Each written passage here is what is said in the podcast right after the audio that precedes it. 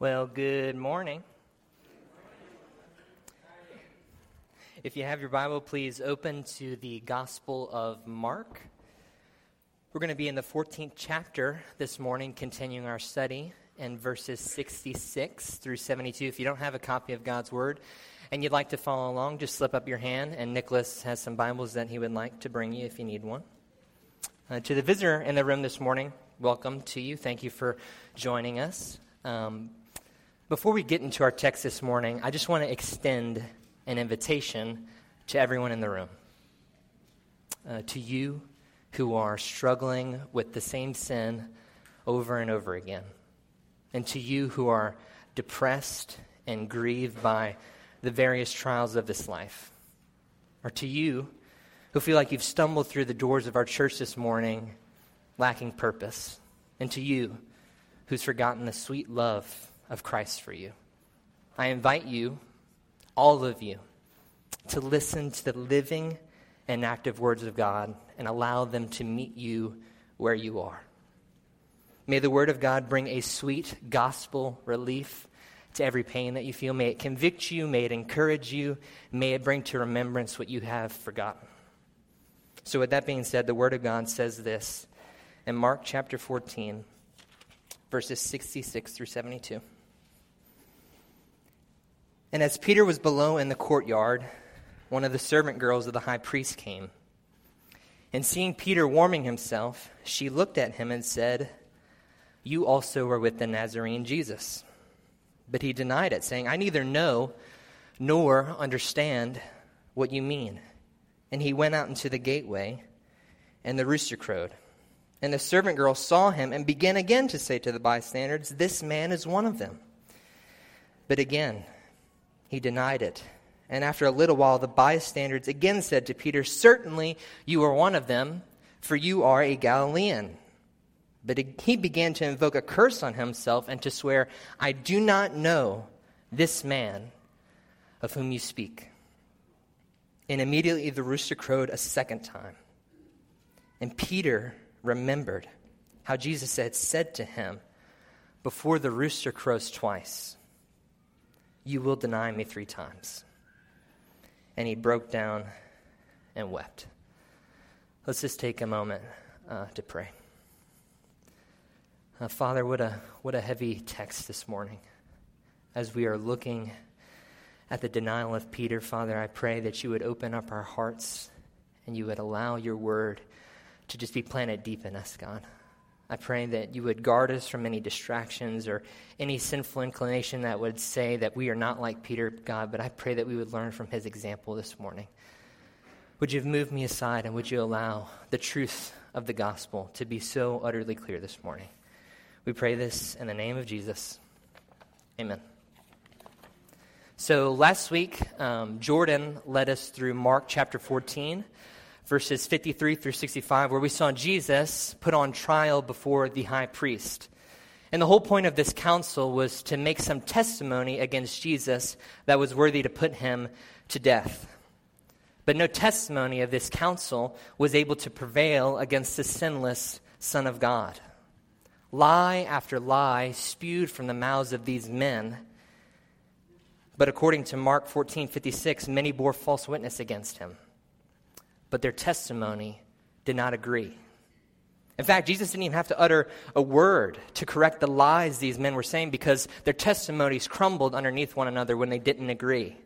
And then, after a question, Jesus breaks the silence. Mark 14, verse 61. And the high priest asked him, Are you the Christ, the Son of the Blessed? And Jesus said, I am. And you will see the Son of Man seated at the right hand of power, coming with the clouds of heaven. And instead of the council falling to the feet of Jesus in reverence of the great I am, they all condemned him as deserving of death. And some began to spit on him and cover his face and strike him, saying, Prophesy. And the guards received him with many blows. Jesus stands condemned as deserving of death before sinful men. They beat him, they mock him, and no one in this council stands to defend him. No one pleads his cause. The Son of Man, the great I am, stands condemned and alone. Which brings into the question where are his disciples? They're certainly not at his side as he's being beaten and spit on. But I guess we shouldn't be surprised since Jesus did tell his disciples that they would scatter before the events of this council even occurs. Look at Mark 14, verse 27. And Jesus said to them, You will all fall away, for it is written, I will strike the shepherd, and the sheep will scatter.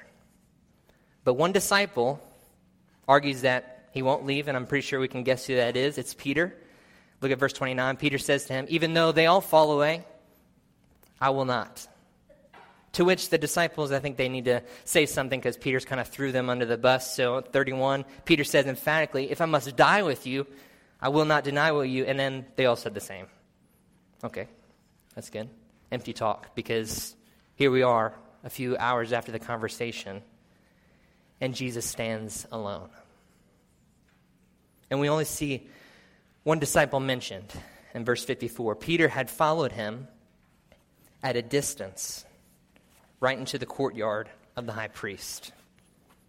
And he was sitting with the guards, warming himself at the fire. Peter may be there but take notice of where Mark describes Peter following at a distance, sitting with the guards, warming himself. Which brings us into our passage this morning. So let's look once again at verses 66 through 72. And Peter was below in the courtyard. One of the servant girls of the high priest came, and seeing Peter warming himself, she looked at him and said, You were also with the Nazarene Jesus. But he denied it saying, I neither know nor understand what you mean. And he went out into the gateway, and the rooster crowed. And the servant girl saw him and began again to say to the bystanders, This man is one of them. But again, he denied it. And after a little while, the bystanders again said to Peter, Certainly you're one of them, for you are a Galilean. But he began to invoke a curse on himself and to swear, I do not know the man of whom you speak. And immediately the rooster crowed a second time. And Peter remembered how Jesus had said to him, Before the rooster crows twice, you will deny me three times. And he broke down and wept. Church, before we really get into the lessons this passage has to teach us, I want to warn you against the sinful inclination in your heart that's going to say, Wow, I'm glad I'm not like Peter. Instead, we all have mistakes that we can learn from from Peter this morning. Because even seasoned believers can make mistakes. Even the rock of whom Christ would build his church upon can make a grievous mistake such as this. Brothers and sisters, we're not beyond sin. So let's listen closely with a heart that realizes that this can just as easily be us. So let's look at our brother as an example of how we can walk better with our Savior. So, three lessons we can learn from Peter based on this text. Lesson number one we must deny ourselves. We must deny ourselves. We have to make it an aim to wage war against the sinful passions that still live within us. Daily, we are faced with choices that either deny Christ as Lord or affirm that He is. And if we think that Peter is a fool for having three separate chances to say that he knows Jesus but doesn't, how much more are we? with the countless choices that we make that deny Christ the same way that Peter did. Look at verses 66 and 67. And as Peter was below in the courtyard, one of the servant girls of the high priest came, and seeing Peter warming himself, she looked at him and, and said, You were also with the Nazarene Jesus. The scriptures don't give us any indicators of what Peter's motivations are when he's going into the courtyard to follow Jesus to his trial, but it's very clear from his choices, that he is not denying himself. Verse 67 says that Peter sits at the fire, warming himself. And then if we look back at verse 54, Peter had followed him at a distance, right into the courtyard of the high priest. And he was sitting with the guards, warming himself at the fire. Twice we see Mark emphasize the fact that Peter is warming himself. And not only is he warming himself while his Lord is being tried and accused of being deserved of death, but he's sitting with the guards that had just arrested his Lord. Imagine that. You're sitting with the guards that had just arrested your Jesus. You're just chilling with them by the fire. Nothing going on. Just Jesus being hit and spit on. Peter's actions here are not a denial of himself, rather, they are a denial of his Lord. But before we even get into the courtyard, we see Peter have this trouble with denying himself. Look at Mark 14, verse 29. Peter said to him, Even though they all fall away, I will not. And Jesus said to him, Truly I tell you, this very night, before the rooster crows twice, you will deny me three times. But Peter said emphatically, If I must die with you, I will not deny you. And they all said the same. Ain't no way, Jesus. It's not going to be me. I'm not going to deny you. If I must die with you, I will not deny you. Instead of Peter hanging on every word Jesus had to say, he thought he knew better. And this isn't the first time we see Peter with this mindset. Look at Mark 8. And Jesus is speaking here. And he began to teach them that the Son of God must suffer many things and be rejected by the elders, the chief priests, and the scribes and be killed, and after three days rise again. And he said this plainly. And Peter took him aside and began to rebuke him. Peter's failure to deny himself has led him to where we see him now in Mark 14 a denial of his Savior. Not just once, not twice, three separate times. Verse 68, he denied it, saying, I neither know nor understand what you mean. Verse 70, again, he denied it. Verse 71, he began to invoke a curse on himself and to swear, I do not know this man. This man of whom you speak. Peter reduced to calling Jesus this man. And as Jesus stands on trial and he says that he is the Son of Man, Peter stands in the courtyard and denies that he knows who this man is. Brothers and sisters, if even Peter, who walked closely with Jesus, is capable of doing this, then we must also be keenly aware of our ability to deny our Savior. Charles Spurgeon comments on Peter's example by saying this these things are written to show the church of Christ what human nature is, even the best of men. They are intended to teach us that even after conversion and renewal of the Holy Spirit, believers are compassed with infirmity and liable to fall. They are meant to impress upon us the immense importance of daily watchfulness, prayerfulness, and humility so long as we are in the body. Let him think he stands and take heed lest he fall. Let us learn this morning from the example of Peter to make it our goal to be watchful, prayerful, and in humility depend on Jesus so that we may not deny him.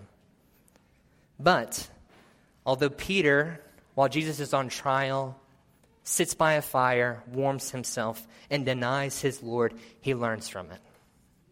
And from the inspiration of the Holy Spirit, he writes these words in 2 Peter chapter 1 verses 3 through 8. Listen to what he says. His divine power has granted to us all things that pertain to life and godliness through the knowledge of him who called us to his own glory and excellence by which he has granted to us his precious and very great promises so that through them you may become partakers of divine nature, having escaped from the corruption that is in the world because of sinful desire. For this very reason, make every effort to supplement your faith with virtue. Virtue with knowledge, knowledge with self control, self control with steadfastness, steadfastness with godliness, godliness with brotherly affection, brotherly affection with love. For if these qualities are yours and are increasing, they keep you from being ineffective or unfruitful in the knowledge of our Lord Jesus Christ. Peter remembers, man, I was unfruitful. I was ineffective. I denied my Jesus in a courtyard and sat with the guards that arrested him. I cursed and I swore that I didn't know who he was. But because he called me to his glory, and granted me promises, I can now deny myself. Brothers and sisters, because of Christ in us, we have that ability to deny ourselves. If you're struggling with sin, if you're scared of ways that you're becoming spiritually numb, or you're fearful of your failures, know and rest in the reality that these qualities are yours and are increasing godliness, steadfastness, brotherly affection, love, self control. They keep you from being ineffective. And Christ keeps you from denying Him. You don't keep yourself from denying Jesus, He keeps you. The second lesson we can learn from Peter in this text is lesson number two. We must be vigilant of temptation. We must be vigilant of temptation. Peter knew well enough that the situation he was entering into was not going to end well. Jesus told Peter that he would deny him that very night. It honestly would have been wise of Peter to lock himself in some room and pray that he would not fall into temptation. But instead, we see him in the courtyard. And in his failure to deny himself, he falls short. Look at verses 66 and 68 again. And as Peter was below in the courtyard, one of the servant girls of the high priest came, and seeing Peter warming himself, she looked at him and said, You also are with the Nazarene, Jesus. But again he denied it, saying, I neither know nor understand what you mean. And he went out into the gateway, and the rooster crowed. In fact, Peter was so unaware of the temptation that he was walking into that all it took was a look and a statement from a servant girl to make him deny knowing who Jesus was. Just a servant girl. We don't know the intent of how she asked. She could have been like, hey, you were with Jesus, or hey, you were with Jesus. Either way, he still denied who Jesus was. So, how could Peter have guarded himself from a temptation such as this? Well, listen to what Jesus tells Peter the night that he falls short. Mark 14, verse 37. And Jesus came and found them sleeping, and he said to Peter, Simon, are you asleep? Could you not watch one hour? Watch and pray that you may not enter into temptation. The spirit indeed is willing, but the flesh is weak. Jesus' words to Peter, before Peter even gets close to the courtyard, is pray so that you may not fall into temptation. You may be willing, but your flesh is weak. And I think that we see Peter have this struggle, and I think that may be a motivation to why he's following Jesus to the courtyard, because he wants to be there, but his flesh is weak. And in his weakness, he denies Jesus because he neglects to pray. Look at verses 39 through 41. Again, Jesus went away and prayed the same words, and again he came back and found them sleeping, for their eyes were heavy and they did not know what to answer them. And he came back a third time and again said, Are you still sleeping and taking your rest? It is enough. The hour has come. The Son of Man is betrayed into the hands of sinners. Notice, it's three times Jesus finds Peter sleeping when he should be praying, and it's three times that he denies Jesus as knowing, knowing who Jesus is. So, how do we fight? How do we fight temptation? We pray. We get on our knees before the Lord and we ask Him for the strength that we do not possess on our own. Peter is a prime example of what it looks like when you fail to pray. But because of Peter's failure to be watchful and prayerful that night in the garden, he's able to learn from that. And he writes the words of 1 Peter chapter 5 verses 6 through 8. Humble yourselves, therefore, under the mighty hand of God, so at the proper time he might exalt you, casting all your cares on him because he cares for you. Be sober minded, be watchful. Your adversary, the devil, prowls around like a roaring lion looking for someone to devour. You can almost hear Peter. Man, that was me. I was in the garden. I neglected to pray. I wasn't watchful, and the devil almost devoured me that night. So now I've learned I need to cast all my anxieties upon Jesus because he cares for me. Brothers and sisters, be watchful. Cast your anxieties on Jesus. Pray for strength in the moments that you know you are weak. But you cannot, you, I have to emphasize this, you cannot wait for the moment of temptation and think that the Lord will deliver you when you haven't been watchful and you haven't been praying. So let's just think about a practical example. Let's say you struggle with addiction or a specific sin. That can go from pornography, alcohol, drugs, or you could just struggle with being self sufficient or angry at people or worried or depressed. So, any of those situations, what makes you most prone to turn to that? Maybe it's stress, or maybe it's loneliness, or bitterness, or a long day at work. Whatever the case may be, I implore you to pray and make it a daily habit to ask the Lord to give you strength in those moments, to rather do that thing that you want to do, to turn to Christ instead. Also, employ you to have accountability partners that are able. You can go to them and say, Hey, I really need help in this area. I'm really struggling. Can you please pray for me? And make sure that they hold you accountable. The Lord is, is so faithful to keep us from temptation, but we can't expect Him to deliver us if we haven't been watchful or praying. So have boundaries in place that you know where you're struggling, so that way when you are weak and the temptation is strong, you won't turn to that. And have good accountability partners. Peter had James and John, but they fell asleep too, so don't have sleepy accountability partners, okay? Uh, and the, the third lesson we can learn from Peter from this text is we must repent. We must repent. Look at verses 71 through 72. But he began to invoke a curse on himself and to swear, I do not know this man of whom you speak. And immediately the rooster crowed a second time. And Peter remembered how Jesus had said to him, Before the rooster crows twice, you will deny me three times. Upon the third denial of Peter and the crow of the rooster a second time, Peter realizes the gravity of what he has done. And his response is one of tears. Verse, the end of verse 72, he broke down and wept. You can imagine the realization setting in over Peter. I couldn't have just done that. I denied my Lord, the one whom my soul delights in. I told him emphatically, if I must die with you, I will not deny you. But I just did. How could he have ever take me back? How could his grace ever extend to me, even though I just denied him before men? Did he not tell me and the other disciples that whoever denies me before men, I will also deny before my Father who is in heaven? I'm sure Peter feels the weight of the sin that he's committed.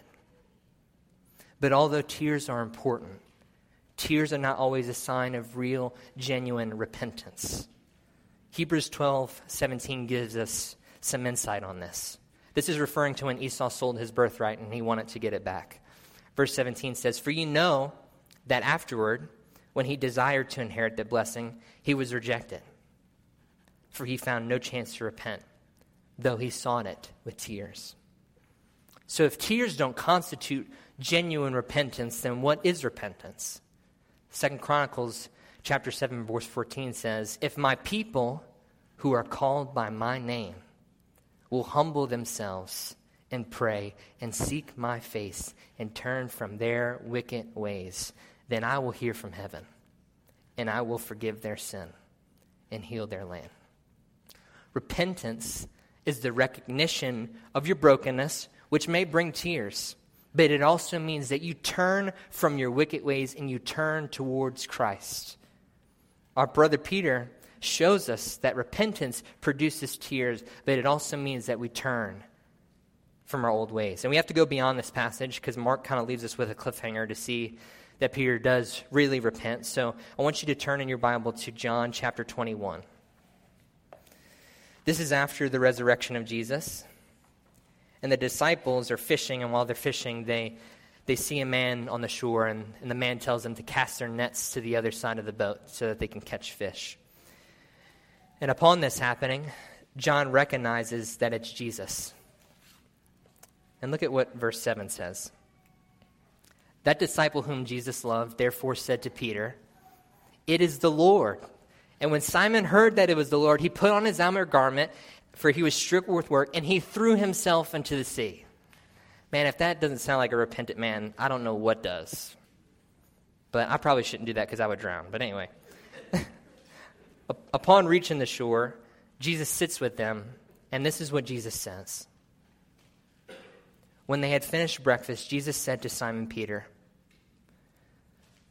Simon, son of John, do you love me more than these? He said to them, Yes, Lord, you know that I love you.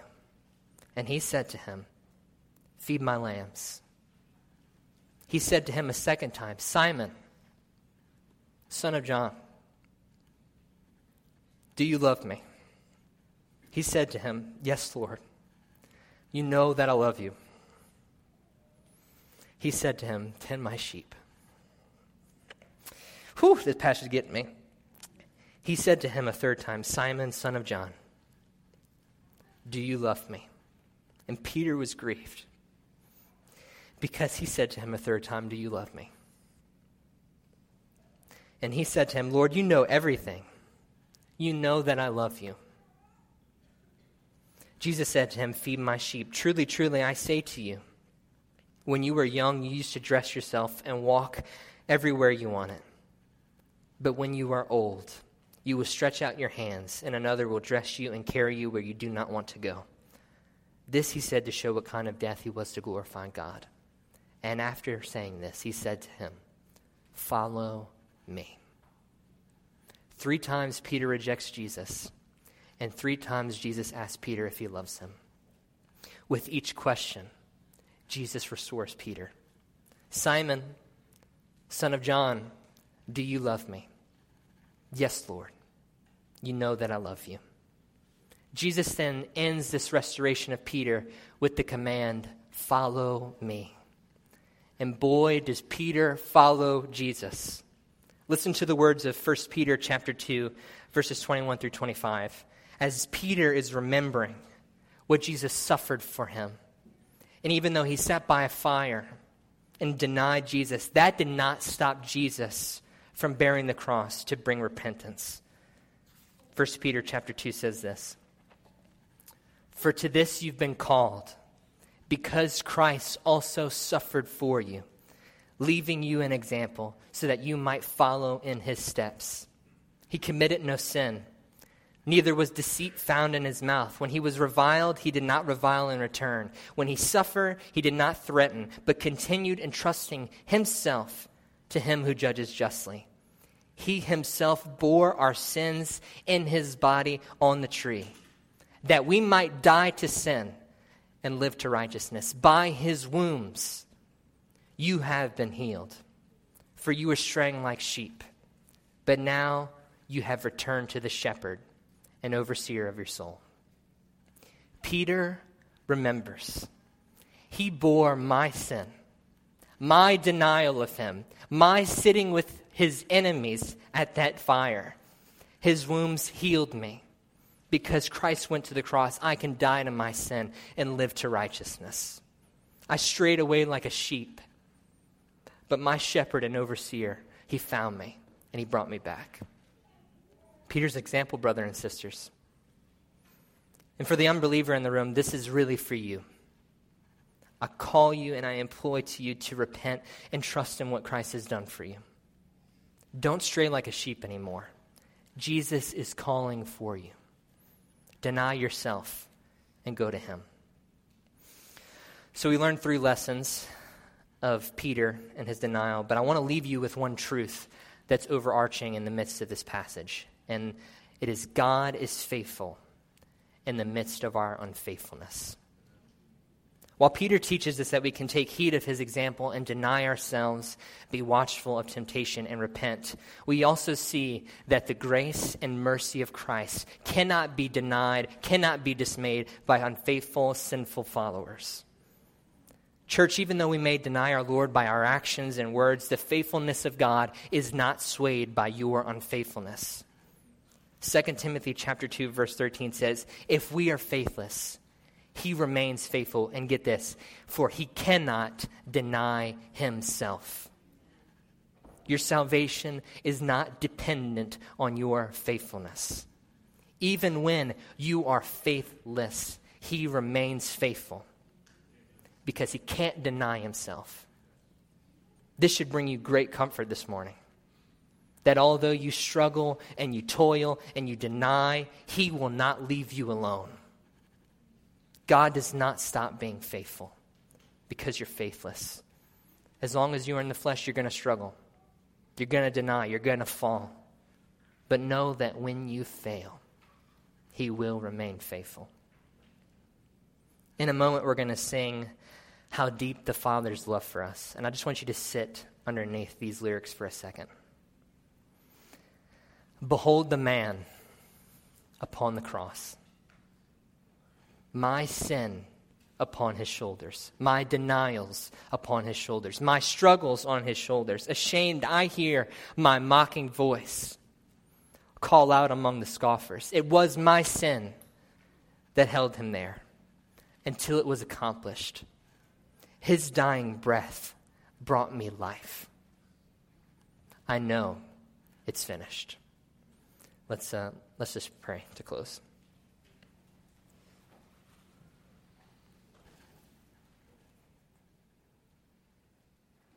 Father, we are, maybe we're overwhelmed by our inability this morning and our failures. God, maybe we are discouraged by how much we find ourselves like Peter. But Lord, you are faithful. And even when we're faithless, you don't deny yourself.